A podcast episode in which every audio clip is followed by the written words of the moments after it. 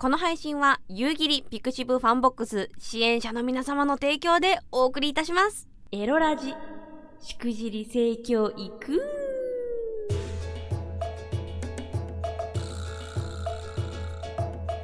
おいでなんしーバーチャル花魁の由宇霧でございます。今回は、えー、先日 YouTube でライブ配信をした、えー、由宇霧のこれまでをまとめました回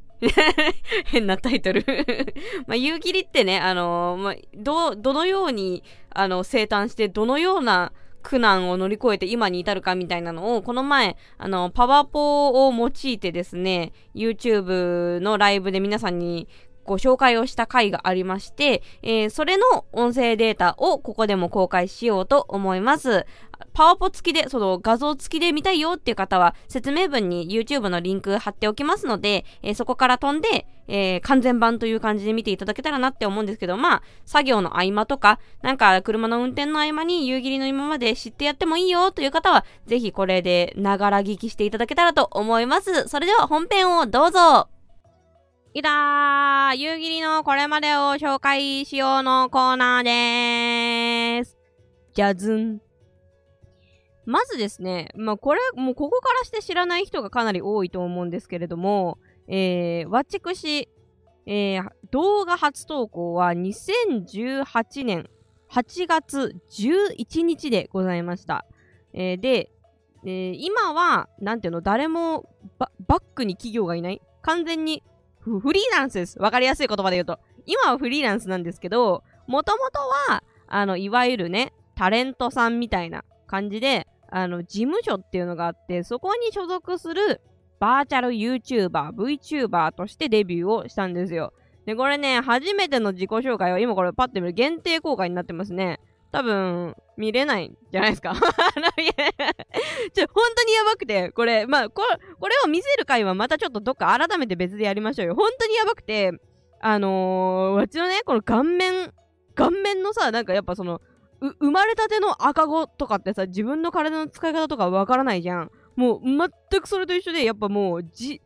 自分の顔面のこう、どう、どう動かしたらいいのかみたいなの本当にわかんなくて、もう目とか眉毛とかあっちこっち行っちゃってやばいんですよ。地獄、地獄のような動画なんで、ちょっと本当にこれは、あのー、ほら、あるじゃん。P、PG12 とかさ、その、な、何歳以下は保護者の説明がないと見てはいけない動画ですみたいな。まあ、普段のね、わちの動画とかも年齢制限かかるのってそういうことなんですけれども、あの、本当に、あの、P、PG 本人、本人の解説なしには見てはいけない動画に完全になってしまってるので、もう今限定公開です、これは。で、あと、あの、喋り方もね、恥ずかし、恥ずかしい喋り方をしております。ちょっとね、あの、声とかも、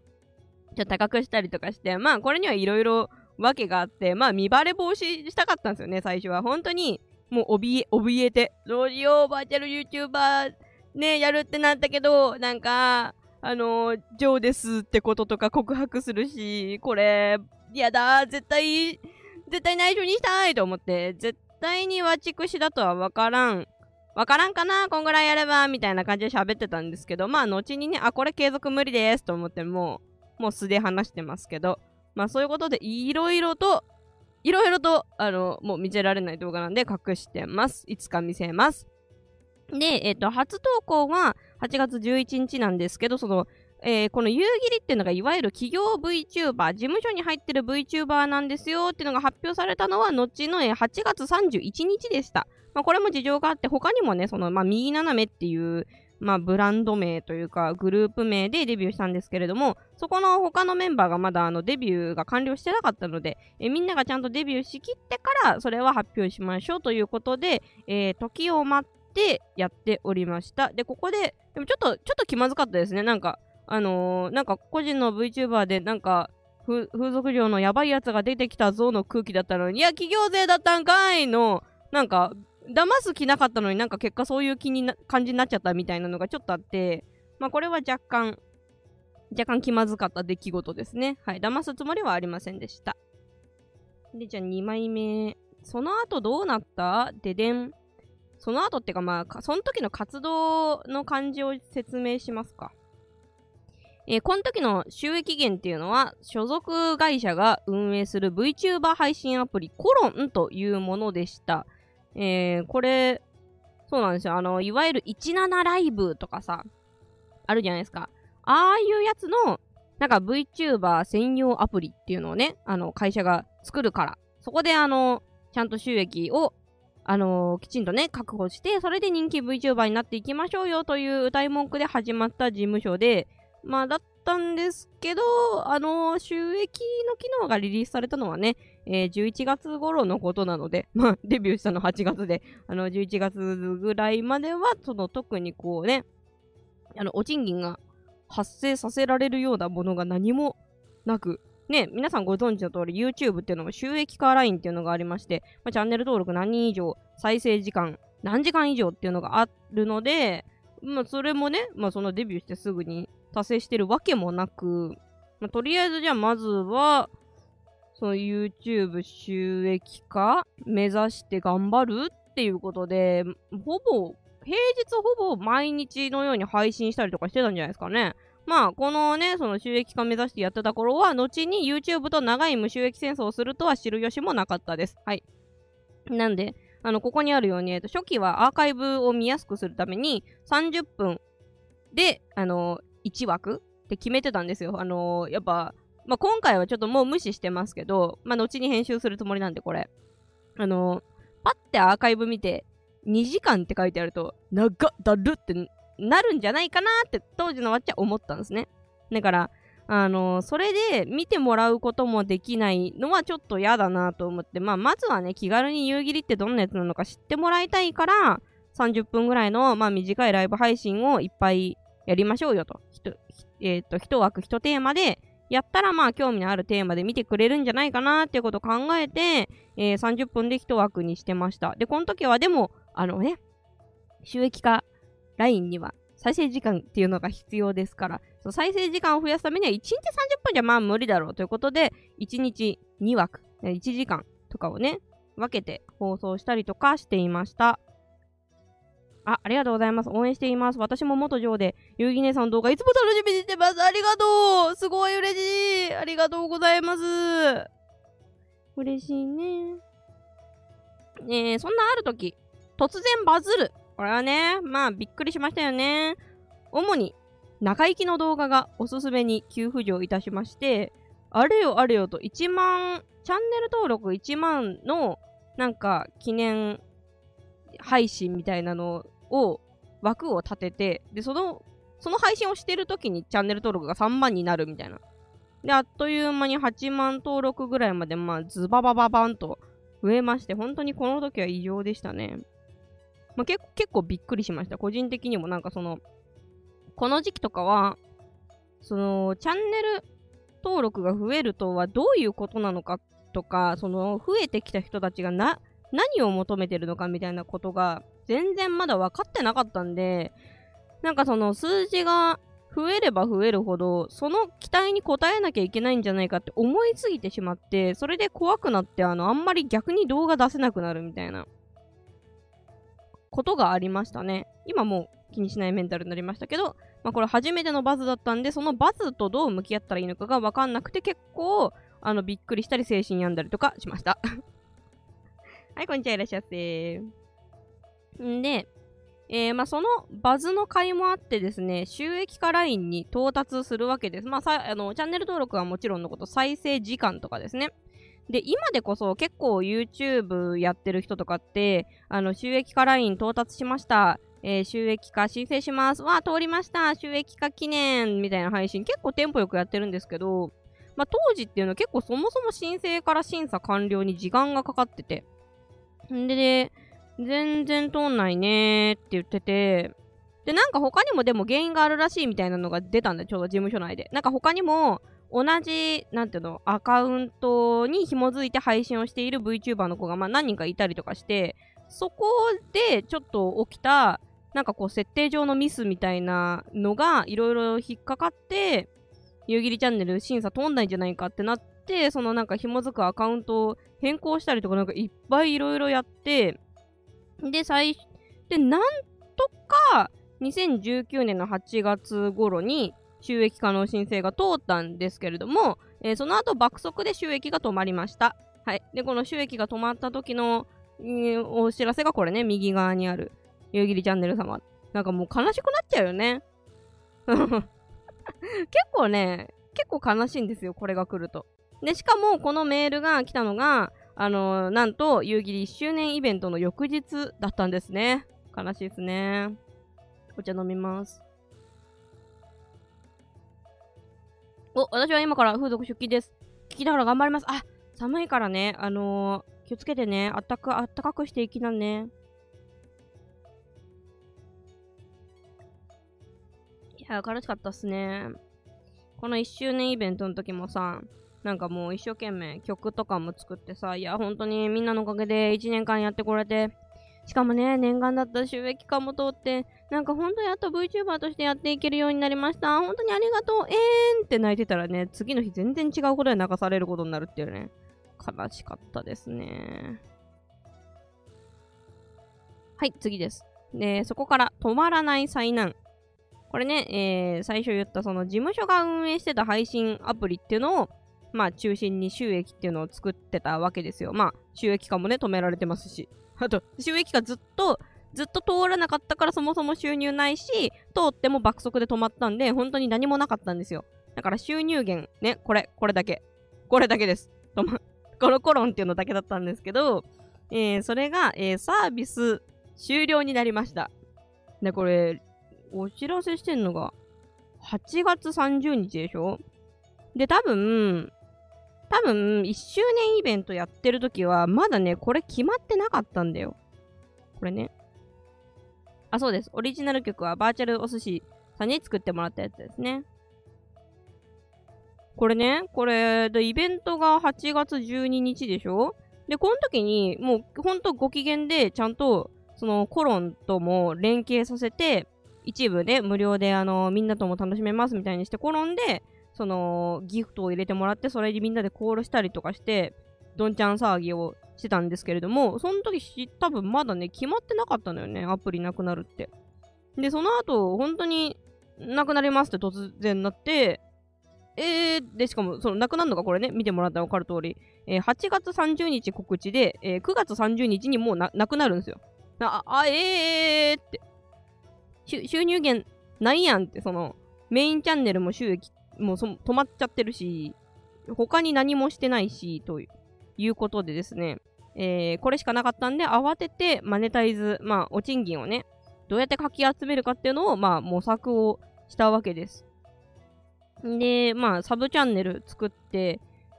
作って、それをなんとか収益化できるようにみんなにあの長時間ね、ライブ配信のアーカイブを見てもらったりとかして再生時間をみんなで頑張って稼いだりとか、あとは WithLive っていうね、1対1でお話できますよっていうサービスも1回使ってみました。で、あと、これはね、今も使って、 pixiv FANBOX って、ここ今も中心で支援になって、ここを使い始めたのも多分この時期で、えー、ファニコンさんっていうね、えー、別のファンクラブアプリも使ってみたことがありました。こちらはもう今は、えー、運営は終了しております。いやー、そう、波乱万丈ですよ。頑張りました。急すぎるわ。そう、そうなんです。恐ろしいっす。で、よく、まあ、この時のね、大変さを振り返って、収益源はいっぱい持っておこうね、みたいなことを言ってるんですけど、まあ、今思えば、コロンが自社サービスだったんだから、まあ、そこに集中するの必然だったから、まあ、わっちはやりようがなかったんだけど。ありがとう。今日のおじんぎで本買います。ありがとうございます。めちゃめちゃ嬉しいです。本買ってくれんの、本当に嬉しい。ギャグじゃなく。そう、今思えば、まあしょう、しょうがないことではあった。でもまあね、ちょっとあまり、なくなるよって言われるのが本当に超急だったから、本当にそれ、それが、それがなくなったあ、ちょっと待って、マイクが。それがね、なくなった後に、じゃあどう、どうやって生きていけばいいのかっていうので、かなり右往左往して、この頃、この頃、ちゃんと精神を病みましたね、本当に。あのー、空を見て涙流すみたいな生活を送ってました、この頃。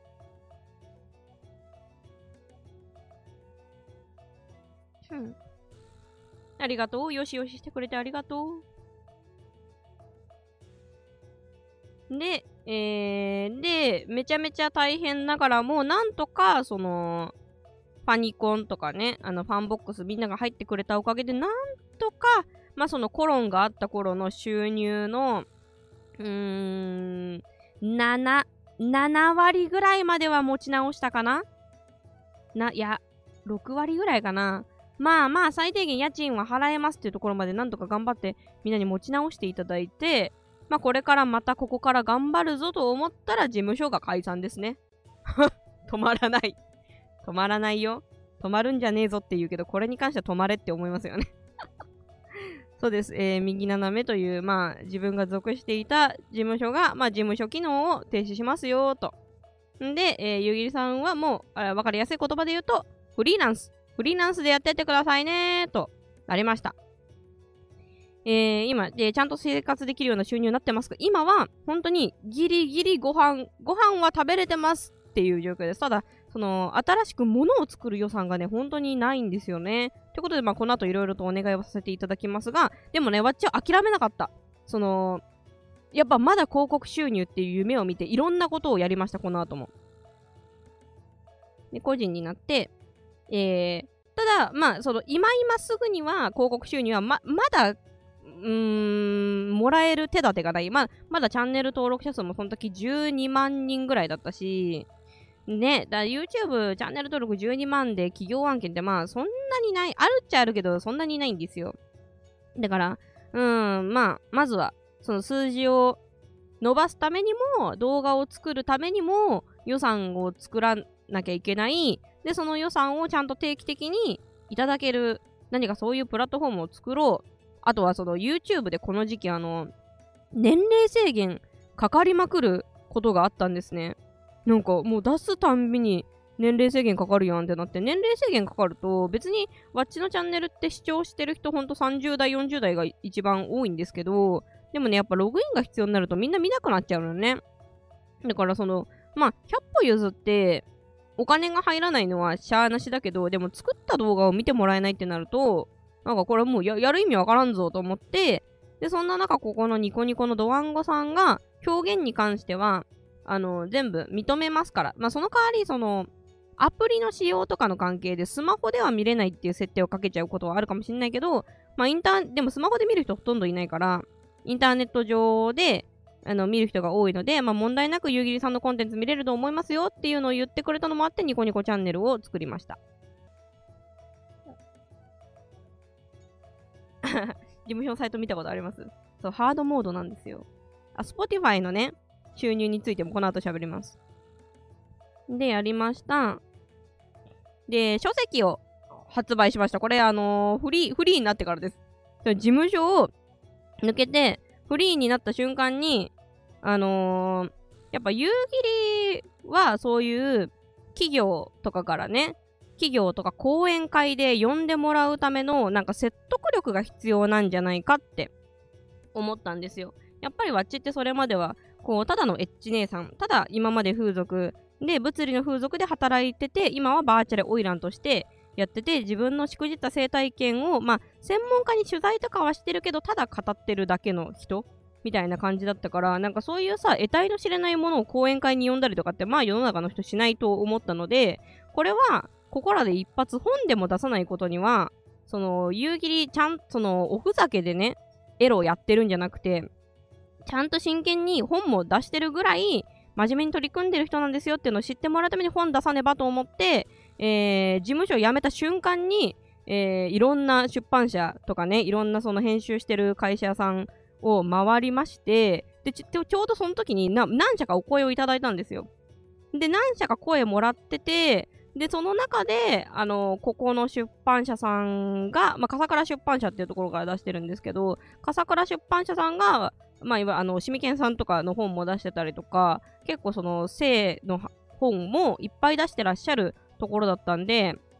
ああ、いいんじゃないかなと思って、ここにぜひお願いしたいなということで、笠倉出版社さんから本を出しました。あ、講演会ってね、あれです。あのー、モニターさえあれば、わっちはどこでも行けるので、なんかそういうので、あのー、仕事したいなっていうのもあって、この本をね、出そうと思って頑張ったんですけれども、しかし、コロナの緊急事態宣言に巻き込まれまして、あの、店頭でのキャンペーンが一切打てなくなりました。これ発売は今年の3月末なんですけれども、まあ、勝ち当たりまして、で、本屋にね、平積みされる時期に誰も本屋に来ないっていう状況になりまして、で、あとその本が出るよ、いわゆる VTuber の書籍が出るんですよっていうので、えー、いろんなね、メディアに頑張ってプレスリリースを巻いたんですけど、なんか緊急事態宣言らしいよみたいなニュースに埋もれてど、ほとんどのメディアに取り上げてもらうことすらできず、えー、この本は売れてません。本当に信じられない話なんですけど、チャンネル登録18万人いるんですけど、1万部いかないですよ。ねやっぱ本、難しいですよ。だから、あの、ほんと買ってくださいってお願いするしかないなって思いました。買ってくださいお願いします本買ってくださいお願いしますんで、えー、その後、YouTube に希望を見出せなくなる 本当にね、この話をあえて YouTube でするっていうね。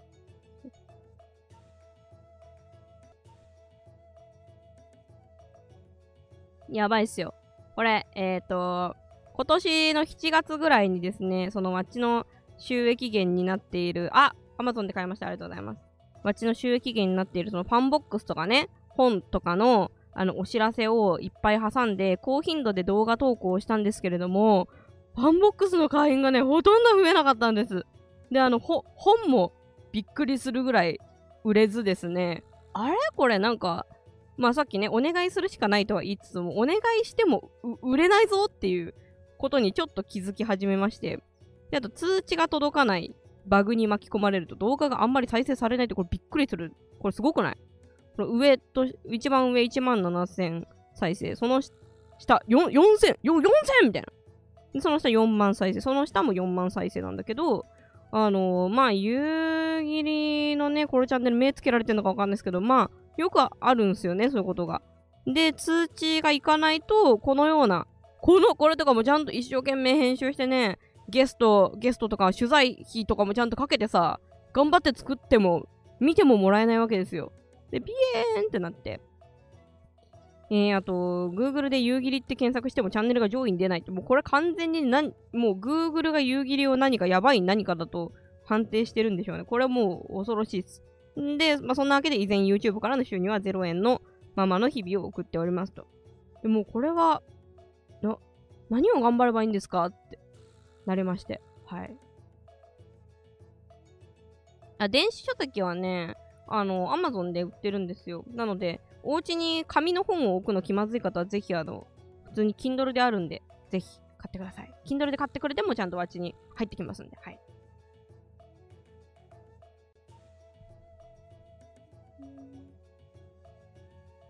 いや、辛いっすよ。本当に。で、この後。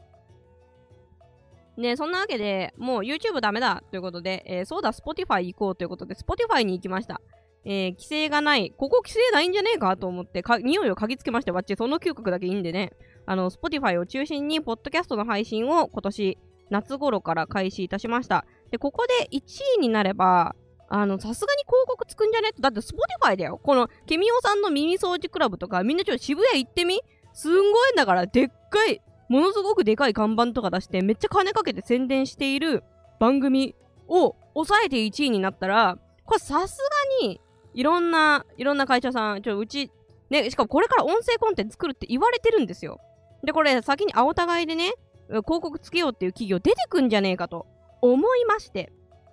そう思いまして、ポッドキャストやり始めて、えー、今年の7月から始めて11月2日に1位を獲得しました。よく頑張りましたなんだけれどですね、え、1位になった数日後、よし、これだこの時を待っていたということで、えー、スタッフを広告代理店に派遣して、えー、広告どうですか？ってプレゼンするも、軒並み断られました。これはね、もう、びっくりしちゃいましたね。本当に泣いちゃいましたよ。今年一番傷ついた出来事ですね、これ。結構もうここ、ここれが、ここ相談してなかったらもう内容ぐらいの感じでちゃんとね、あのー、戦略を立ててね、資料もまとめて持ってったんですけど、ダメだっすねあ、お祈り彼氏気に入ってくれました。よかったです。で、まあこれ、何かっていうと、結局やっぱりあの、いや、ちゃんと本も出してますよって言ったとしても、やっぱりね、企業はね、手あげない。わかりました。あ、Kindle で今買った。ありがとうございます。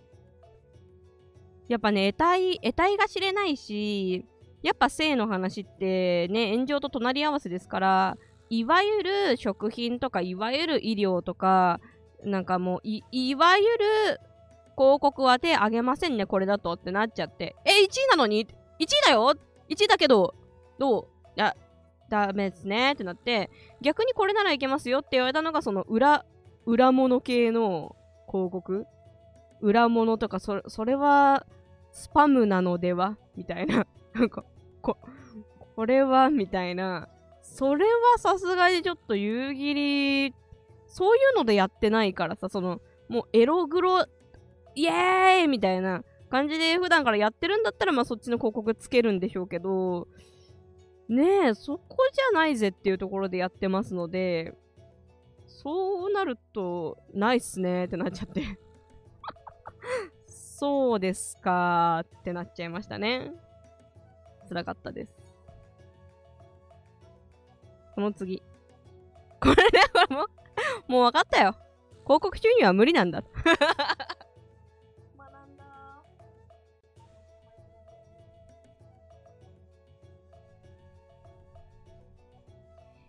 いやーね、学びましたよ。ちょっと喉を使いすぎたんでね、マイクのボリューム上げよ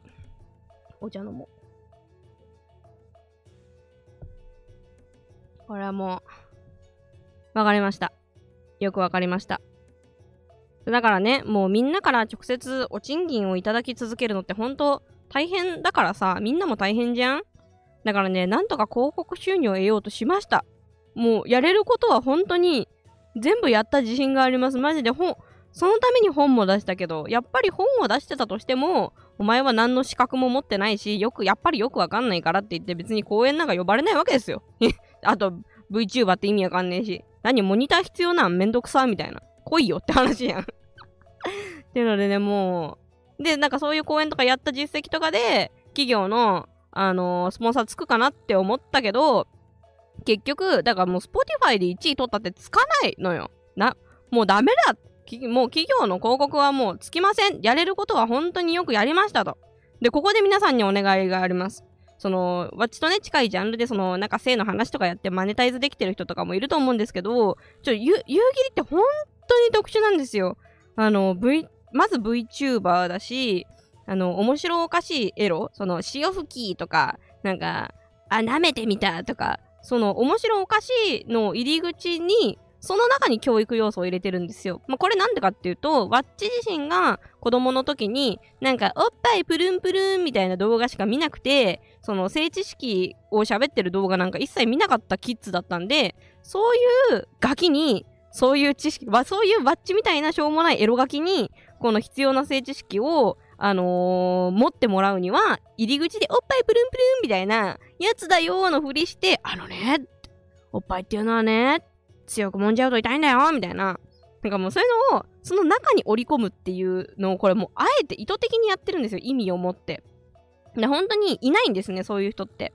んまあ、その、外見エロ中身教育の人はいるかもしれないけど、それで VTuber っていう人まずいないから、本当に、で、VTuber も VTuber っていろんな規制があるんですよ。で、本当にないものを掛け合わせて、本当に世の中にいない存在なので、あの、ちょっと似てるエロ系の人とかの成功方法、マジで当てはまらないんですよ。でも、やった全部やったっていう気持ちになって、その、本当にたくさん断られすぎて、ちょっと今はね、まだ傷ついてる時期なので、あの、あの人これで儲かってるらしいよ、みたいなのを聞くと、それができないねんっていうので、あの、その場で大泣きしてしまう可能性がありますので、あの、今は、すいませんが、あの、届けていただかなくて大丈夫です。その情報は。あの、また、あの、もうちょっと心がね、強くなった時に、あの、お、お金儲け、ね、上、うまいことや、ちょっとマイクが。なんでだろうな。このオーディオインターフェースダメなんだよな。あの、こういうのでも悲しくなっちゃうのね、ほんと最近。なんかそのちょっと機材がうまくいかないとかっていうので、あのー、普通だったら嫌だなぐらいで済むところがすごく悲しくなっちゃうぐらい、今傷つきやすいナイーブな状態なので、あの、すいませんが、あんまり誰かが儲かってるって比べたくないんです、わっちは。誰かが儲かってるとか、誰かがうまくいってるっていうのを、あの、わっちはシャットダウンするように今してるんで、今はいらないです。また欲しい時呼びかけるんで、その時にください。はい。んで、えー、まあでもね、落ち込んでばっかりいられないです。2021年は、やりたいことをやりながらきちんと稼ぐつもりなので、皆さん、夕切り貯金をしてください。よろしくお願いします。これないお金をくださいっていう気本当にないんで、わっちは。あのー、無理にお金をいっぱい出して、もう夕切りにお金使いすぎちゃった。もう何もお金ない。はぜる。バンみたいな感じで、なんかいなくなっちゃうことが一番悲しいので、あの、無理のない範囲でいいんですけれども、本当に今のままだと作りたいものが作れないので、あの、ワッチも頑張るので、皆さんもよかったら一緒に貯金をしてくれたら嬉しいなと思います。はい。で、えー、ワッチがやりたいことっていうのは、まあやっぱ楽しみたいっすね。結構ここまで振り返ってくると、やっぱその、みんなに負担をかけたくないっていう気持ちがすごく強くって、なんとか広告収入を得られるようにしようと思って頑張ってきたんですよ。で、その、みんなに負担をかけないために広告収入を得るためには、やっぱり数字が必要って思って、で、その、数、数字っていうものをきちんと作るために、なんかこう、自分のやりたいことっていうよりも、ちゃんと数字を作れることっていうのをやっぱ戦略的にすごくやってきたので、なんていうのかな、その、YouTube でバズるための動画、バズる動画っていうのは、夕霧チャンネルにいっぱい溜まってるけど、なんかこう、作品、この作品を自分で作ってきましたって言えるような動画は、ちょっとまだないのかなって。結構どれも人に伝えるためにとか、それを企業に認めてもらうために、あのー、構成したものがすごく多いので、なんか、ほんと自分が作りたくて作ったんですよねって言えるような作品と言えるような動画を作りたいなーっていうのは思ってます。で、そのやりたいこと、ラジオは、ラジオはすごく好きなのでこれからも続けたいし、あとその友達と遊ぶみたいなこともしたいなってか友達作りたいなって、友達になりたいなって思う子たちが最近、あの、いるので、なんか、待っててもしょうがないよね。友達になりたいなっていう人に、こんにちはって、ちゃんと声をかけていくことが大事って思ったんで、なんかそういうこともしたいです。その、数字とかじゃなく、数字とかじゃなく、この人と仲良くなりたいって思う人と仲良く遊ぶっていうことがしたい。うん。あとライブ配信も増やしたいですね。今までは、やっぱその YouTube のチャンネル登録者数が増えることで本が売れるんじゃないかとか、グッズが売れるんじゃないかとか、その数字にそれがついてくると思ってたので、なるべくその YouTube の敵に、の仕組み的に不利になることをしないように心がけたりとかしてたんですよ。で、ライブ配信も、うーん、やりまく、テーマとちょっと違うことをやりまくるのも違うんだよねって思ってやらなかったんですけど、もう YouTube のチャンネル登録者数、そもそも今ね、いろんな YouTube のあのー、規制を受けていて、ちょっと増えにくい状況にもなってて、で、増えたからといって本が売れるわけじゃないっていうのも自分でやってみて分かったから、なんかもういいやって思う なんかもうやりたいことをやるようるさいって思ったんで、で、こういうライブ配信もダラダラとやってるわけですよ。ということで、ライブ配信やって、普通にみんなと遊んだりとかしたいですね。ここに今チャット来てくれてるみんなともっとコミュニケーション取ったりとかしたいし、VTuber のお友達とも遊びたいなっていうのを考えてます。うん。ありがとう。本当に頑張りましたとありがとうございます。嬉しいです。で、いや、わっちがとにかくやりたくないことっていうのは動画の編集がしたくないんですよ。なんか、割と美、本当は美学を持ってて、これはこうした方がいいとか、あれはああなってた方がいいとか、ここでこういう音を入れたいとか、めちゃめちゃ浮かぶんですけど、あの、ワッチって、すごい注意力3万個ちゃんっていう特徴を持ってて、なんだろう、動画のデータをきれいに保管するとか、ちゃんと素材をきれいに保存するみたいなことが、まあ、生まれつきの特徴でちょっとできない人間なんですね。ってなると、なんかこうしたいみたいなイメージはあるのに、それを作るために死ぬほど時間がかか、もう、まあ、わかるよ。YouTube の動画って編集するのみんな時間かかってるけど、あの、それと本当に気にならないぐらい、と、とんでも、とんでもないのね。本当に。だから、あのー、自分で動画編集をすると、もう悲しくなる。そう。で、あと、ね、ほら、YouTube のバグにさ、巻き込まれると、その、あの、本当に泣きたくなったのがさ、二十何時間かけて作った動画出して、バグに巻き込まれて、通知がいかなくて、全然再生されなかった時にすごく悲しかったのね。で、本当にこんな思いはもうしたくないと思って、まあ、これが、なんていうの、ちゃんと動画編集でお金を払って誰かに依頼しているのであれば、その動画編集者さんにとってはさ、その人にとって必要なことっていい動画を作って、それに対しての対価をもらうっていうところで、まず一個仕事が完結するわけよ。だから、その人にちゃんとお金を払っていれば、なんかそのこんなに頑張って作ったのに、なんか何の成果も出なかったにはならないのよね。まずお金っていう成果が出てる。もちろん、それで動画見てもらえたらもっと嬉しいだろうけど、まずはそこじゃなくて、その作ってもらうっていうことに、作るっていうことに対して、ちゃんと対価が発生しているので、わっちほどは悲しくならないはずなのよ。だから、そういう精神的な面も含めて、もう動画編集は自分でやってはいけないと最近思ってるっすね。うん。そう、そんな大変なことしてたんです。で、その数字を気にする生活ももうしたくないと。だってそのね、やっぱ企業の案件とか取るには、チャンネル登録者数やっぱ言うても20万、30万いかないとねっていう話も出るんですけど、でも結局さ、もう今回の Spotify の件で本当に懲りたわけよ。いや、1位になっても取れなかったじゃんっていうさ。いや、それはもちろんわかるよ。その Spotify で1位、なおかつチャンネル登録者数100人、100万人とかになったらさ、まあ話は変わんのかもしんないけど、でもそれで変わんなかった時に、わっちはじゃあ何のために走ってきたんだろうって、これ以上思いたくないと思って、だから、やっぱ自分の楽しみの基準っていうのを本当にもう数字にはしたくないなって思ったんです。ここからが皆さんにご相談です。お金があればやりたくないことからは解放されるわけです、バッチは。だからとにかく動画編集ね。あとその数字を気にしなきゃいけないっていうのも結局、その案件を取るためにお金をいただくために数字を取らなきゃいけないっていうので結局気にしなきゃいけないわけで、なんか最低限必要なとか制作、作りたいものを作るために必要なお賃金があれば、なんかもう関係ないんだよね、これってって最近思いまして。うん。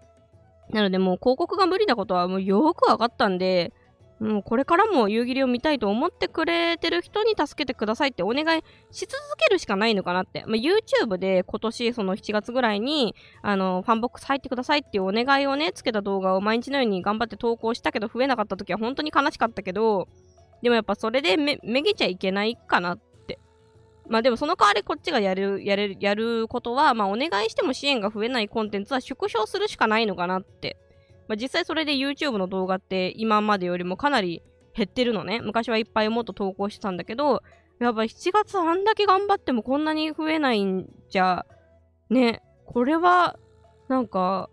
持久戦で負けると思って、あの、縮小せざるを得なくなってしまうので、あの、お金をもらった分、ちゃんとやる。お金をもらった分しかやらないっていうのを、ちゃんともうやるしかない時期に来てんのかなと。そう。で、ちゃんとキャバ嬢もやろうと思ってます。あの、ワッチ源氏名でね、椿優香という源氏名を持っておりまして、あの、キャバ嬢のドレスもありますので、ちょっとそれで、あの、キャバクラ的にね、あの、ただ楽しむだけの配信とかもやりたいなと思ってますんで、へい。ありがとう。調べてみつぎますね。ありがとうございます。めちゃ嬉しいです。いや、辛いっすね。で、はい、ここから大事。支援方法です。今あるのが、えー、ニコニコチャンネル。これね、まあわかんない人は、あのー、これ説明文のところに夕霧のホームページありますので、そこを飛んでもらえれば全部まとまっております。で、このニコニコチャンネル、本日21時からコラボ配信があります。えー、現在本も発売して、えー、CD も、えー、売れ行き好調の懲役太郎さんというね、前科3版、懲役太郎ですという、えー、掛け声でおなじみのあのー、裏社会の話をね、教えてくれる VTuber のわちの、本当に珍しく胸を張って友達ですって言える VTuber さんがいるんですけれども、あの、その懲役太郎さんをゲストに迎えておしゃべりしていきます。で、ここではですね、9時からの前半30分間は、まあ変わるかもしれない。あのおじさんのことだからちょっとね、気まぐれなんで、あの、途中で違うこと喋り出すと思うんで、まあそれもそれで事故として楽しんでほしいんですけど、あの、一応こっちが相談してんのは、まあその無料で喋れる範囲の、あの、裏社会のエロの話それをね、してほしいなーって一応おじさんにリクエストはしてんのよ。してくんないかもしんないけど。ほんで、えー、そこから21時半からは、えー、有料に切り替えます。このね、入会すると550円で、えー、会員モードがあるんですけど、えそこの月額会員のみが見れる、えー、残りの30分。まあ、あのおじさんのことだからもしかの伸びるかもしれないですけど、その、そっちの方では、あの、無料のところではとてもじゃないけど、言えない裏社会のエロ話をしてねって、一応リクエストはしてる。でも、あのおじさんのことだから変わるかもしれない。っていうことも言えるぐらい、あの、本当に、本当にあの、胸を張って友達と言える、塩焼太郎さんが来てくれるので、それはぜひ来てほしいなと思います。楽しいですよ。あ、ありがとうございます。私たちがお金を払うことで日本の性教育が救われるなら、喜んで差し出そうありがとうあ、そう。でね、それで言うと、これみんなね、ちょ、気づいたかもしんないけど、これわっち、この、本当お願いしますっていうやつに、もう一切、えー、海外のサイトを入れてないんですよ、現在。これね、まず、ニコニコチャンネル。これ日本のサイト。で、この、次紹介する、これブースっていうのが、えっと、まあ、グッズ販売なんですけれども、ここでまあ T シャツとかオリジナルソングとか、あとアクリルキーホルダーとかを販売しているんですけど、これもこの下にはこの pixiv FANBOX っていうね、このファンクラブ組織をやってくれてる大元の、えっと、 pixiv さんがやってる、これ日本の企業なんですね。で日本の企業がやってて、で、まあ本も笠倉出版社っていうね、日本の企業から出てて、あのー、もう海外のサイトを使うとね、てか、その海外のサービスをもう賃金の中心に置いてしまうと、もうさ、ダメだよ、エロってなった瞬間に全部なくなるっていう、それをね、もう経験してるんで、もう海外には、あの、メインのお賃金は預けません。絶対に。その、サブ的に、まあ、ちょっとこういうコンテンツもやってみようかな、みたいな、そのサブ的なものであれば、海外のサイト利用することあるんですけど、もうそういう辛い思いをいっぱいしてきたんで、全部国内でやります。あとまあ、こういうね、コロナの時期ですから、まずはで、日本国内みんなで頑張っていこうぜっていう、この由宇霧を応援することで日本の企業も応援できるという仕組みにしております。はい。んで、えー、何より本を買ってくださいまあ、この、今ね、 pixiv FANBOX とかブースとか言ったけど、ちょっと耳馴染みがなくてね、すごいよくわかんなくて怖いっていう人もいると思うんで、あの、そういう方はとにかくまず、何より本を買ってください。もうこれ、それが何よりもの、あ、ファンボックス支援しました。ありがとうございます。ありがとうございます。何よりものなのでね。ぜひ。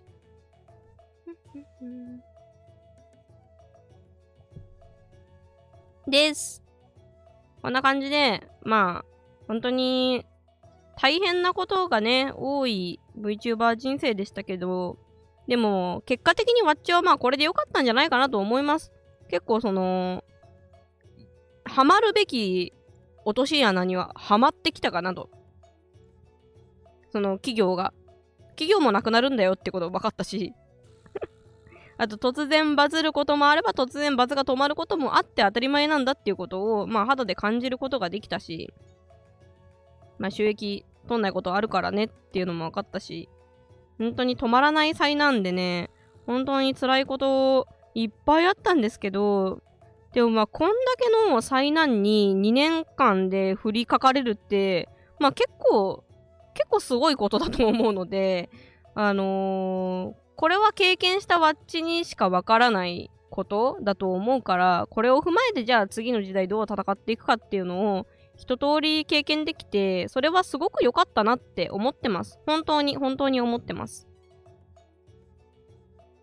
あ、りがとうございます。今本読んでますが、対話形式で読みやすいですね。ありがとうございます。そう。だから普段本読まない人も、あの、初手、エッチ、エッチな感じの漫画だし、あの、中身は対話形式だし、文字も大きめにしてあるんで読みやすいと思います。ありがとねそう、 FANBOX、いつも、あの、ファンボックスではコメントを交わしたりとかね、できてますんで、楽しいですよ。わっちもすごい励まされてるしね、ファンボックスのメンバーに。いや、経験値は積んだ。で、その、あと、何より、わっちがまあ、これをやってきてすごい良かったなって思ったのは、えっ、ー、と、その数字、数字っていうのをまあ、すごい意識してきたわけですよ。YouTube。YouTube でどうやったら目立てるのかなみたいなのを、すごい意識してやってきたんですけど、するってと、あ、終わり、終わりじゃない、終わりじゃない。全然始まり。全然始まりです。あのー、するってと、嫌が王でも、じゃあ自分の売り物って何なんだろうっていうのを考えざるを得なくなるんですよ。まあいろいろな事情で。で、そこを最初に詰めてきたからこそ、自分の武器、商品っていうのはこれですよ。とにかくそのエロ知識、面白おかしいエロ知識の中に、えっ、ー、と、ちゃんとした知識が入ってるっていう、これが一つの自分のコンテンツなんですよっていうのをちゃんと握りしめた上で、本も作れたし、まあ、ファンクラブも作れたし、グッズも作れたし、その、ちゃんと売り物があるっていうのは、すごくいいことかなって、結構これタレントになりたい人とかでよく陥りがちなのが、なんか、商品は自分です。あーん、出てるのに売れないって泣く人いるんですけど、あのー、本当に、そのままでは商品にならないのよね、人って。ちゃんとこう、自分の売り物は何なのまあ、これのね、それのね、突き詰め方っていうのはちょっとすいません。あの、この pixiv FANBOX の1500円コースだけで喋ってるんで、ここでは喋れないし、あと、わっちはそういうの喋れない。わっちはただのタレントなんで、あの、そういうの考えてるのは、わっちの中のプロデューサー人格の私 P なんで、ちょっとこの姿ではもう喋んないですけど、まあ、その、いろいろ、いろいろあるんですよ。っていうので、なんか、えーんってその、やまなくていいことで病む人ってすごく多くて、で、そこをなんか最初にその数字と向き合うために、じゃあ自分の売り物は何なのかっていうのをすごいちゃんと向き合ってきて土台があるからこそ、じゃあそこからそれを広めていくためにどうしようかっていうところに今考えが及んでるし、あとはね、その、学んだのは結局 YouTube のチャンネル登録者数が多くてもう本が売れないっていうこと？ってか物が売れないっていうことに気づいて、それがあのー、勉強できてすごく良かった。これはバッチが本当に勘違いしてたことですね。そうそうそう。数字があれば、えー、自然とお話が来て自然と物が売れると思ってましたけど、いや、時代はやっぱそうじゃないね。違うね。そこはなんかまた別の、別のアプローチが必要で、で、そのアプローチをわっちはやってこなかっただけなんだって今思えてるから、なんかこう過度に、あの、本が売れてないということは自分に価値がないんじゃないかとは思わないで済んでるかな。でもやっぱりそれでも、やっぱりいろんな企業から、あの、いや、お前のスポンサーは無理だよって、あの、断られた時はさすがに落ち込みましたけどね。うん。っていう、自分がや、やってみて分かったからよかったかな。多分これ最初にそう言われても、なんか、いや、別にチャンネル登録者数多いだけじゃ本売れないよって言われたとしても、本当にそうですか？って思っちゃうだけ、思っちゃってたと思うから、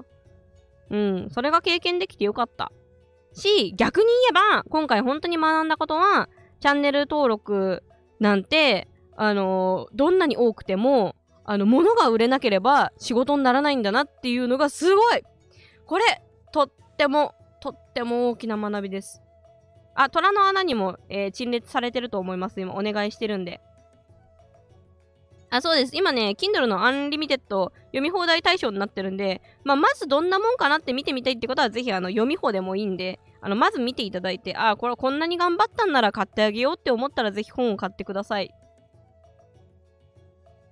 うん。でも、なんかなんとなく、その感覚はワッチもわかるかなって思ってて、別に、なんかワッチも物を買う理由って、あのー、有名人だから買うわけじゃないんですよね。振り返れば。その好きな音楽とかね、買う。あの、データで、今サブスクで定額で何でも聴ける時代に、わざわざお金出しておか何かを買うときって別にその人が有名人だから買ってるわけじゃねえなってそう、最近ね、感じたんです。あ、本買います。ありがとうございます。感じたんですよ。やっぱね、あのー、その人がどんな人なのかなって分かることすごく大事だし、あと、まあ、友達の友達だったりすると、まあ、より買おうかなってなるし、なんか、物を買う気持ちってやっぱ違うところに今あるよねって思いましたね。うん。いや、本はね、かなりもう商業ルートにね、載せてくれてるんですよ。やれる範囲で。ただ、夕霧の本ってね、あのー、ライトエッジなので、置けるところも限られたりとか、あとは、まあ、これはた、うん、これは単純に、やっぱ、まだネームバリューが足りないってことです、夕霧の。だってそのエロでもう誰もが知ってる人の本だったらそれは本屋に置くよそうわっちが今すごいねそそこだけは悲しいなって思ってんのがあの本屋に置いてもらえてないことが今すごく悲しいですね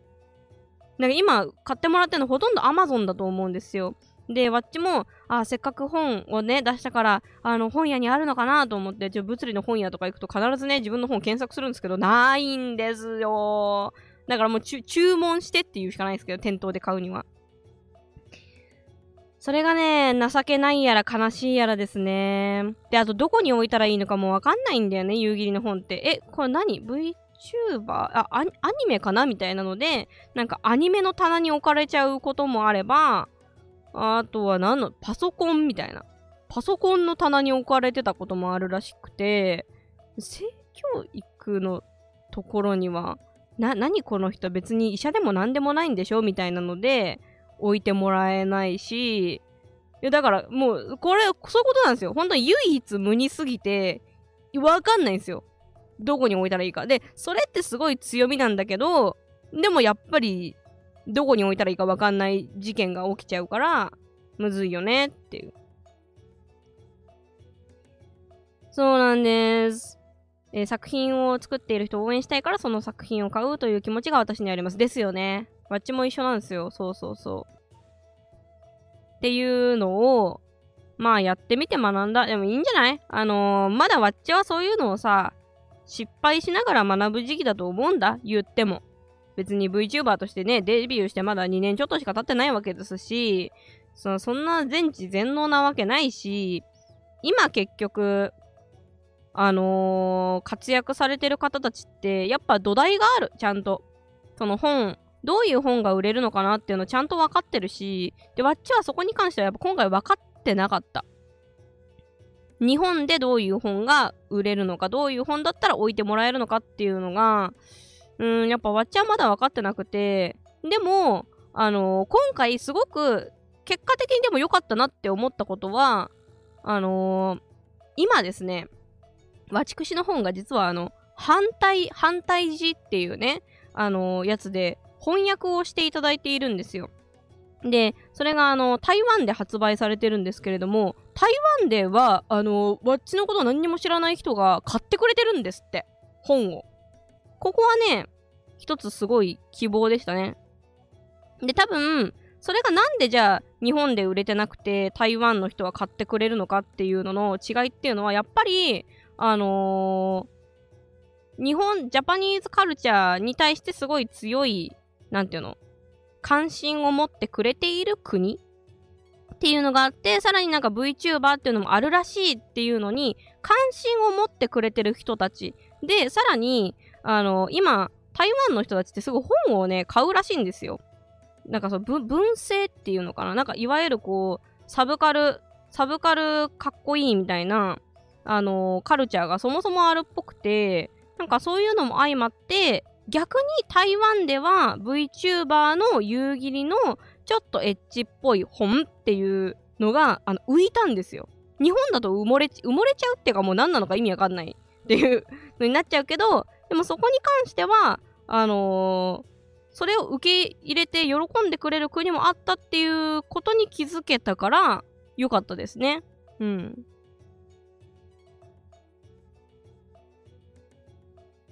そう、だから、その件も含めてすごく学んだのは、あの、いいものを作ってるか作ってないかとかじゃないの。世の中は。結局それがいいものかいいものじゃないかっていうのは、受け取った人が決めることだから、あの、売れた売れてないで、いいものかいいものじゃないかなんていうのは判断ができなくって、ただ、それをちゃんと手に取ってもらうためには、国内だったら、日本だったら超植物的な、じゃあお前何冊売れんのとか、じゃあお前、お前何者なの？とか、じゃあお前何万登録いってんの？っていう、そこが必要となるけど、でも、そこじゃない方が目立つところもある。だから、一つのこの夕霧の本、ね。よいしょ。この著書、この、この表紙なのよ。別にあの、台湾で売ってるやつも、反対地版も、同じ表紙で、あの、文字だけ反対字に翻訳してもらってるやつなんですけれども、デザイン何も変わってないのに、えー、手に取ってもらいやすいともらいにくいっていうことがやっぱ国によって違うっていうのがあったということは別にこの本自体が何が良くて何何が悪かったってわけじゃない。その、どこに置いたかっていう、そういう違いなんだっていうのが分かったから、なんか最初日本で本出して本当に売れなかった時はめちゃめちゃ落ち込んだんですよ。やべえ、売れねえ、人気ねえと思って落ち込んだんだけど、まあそれは日本で本を売るための知識がわっちになかっただけっていうのを今回すごい学んだし、でも、でも場所を変えたらこんなに喜んでもらえるんだったら、別にやってきたことは何も間違ってなかったっていう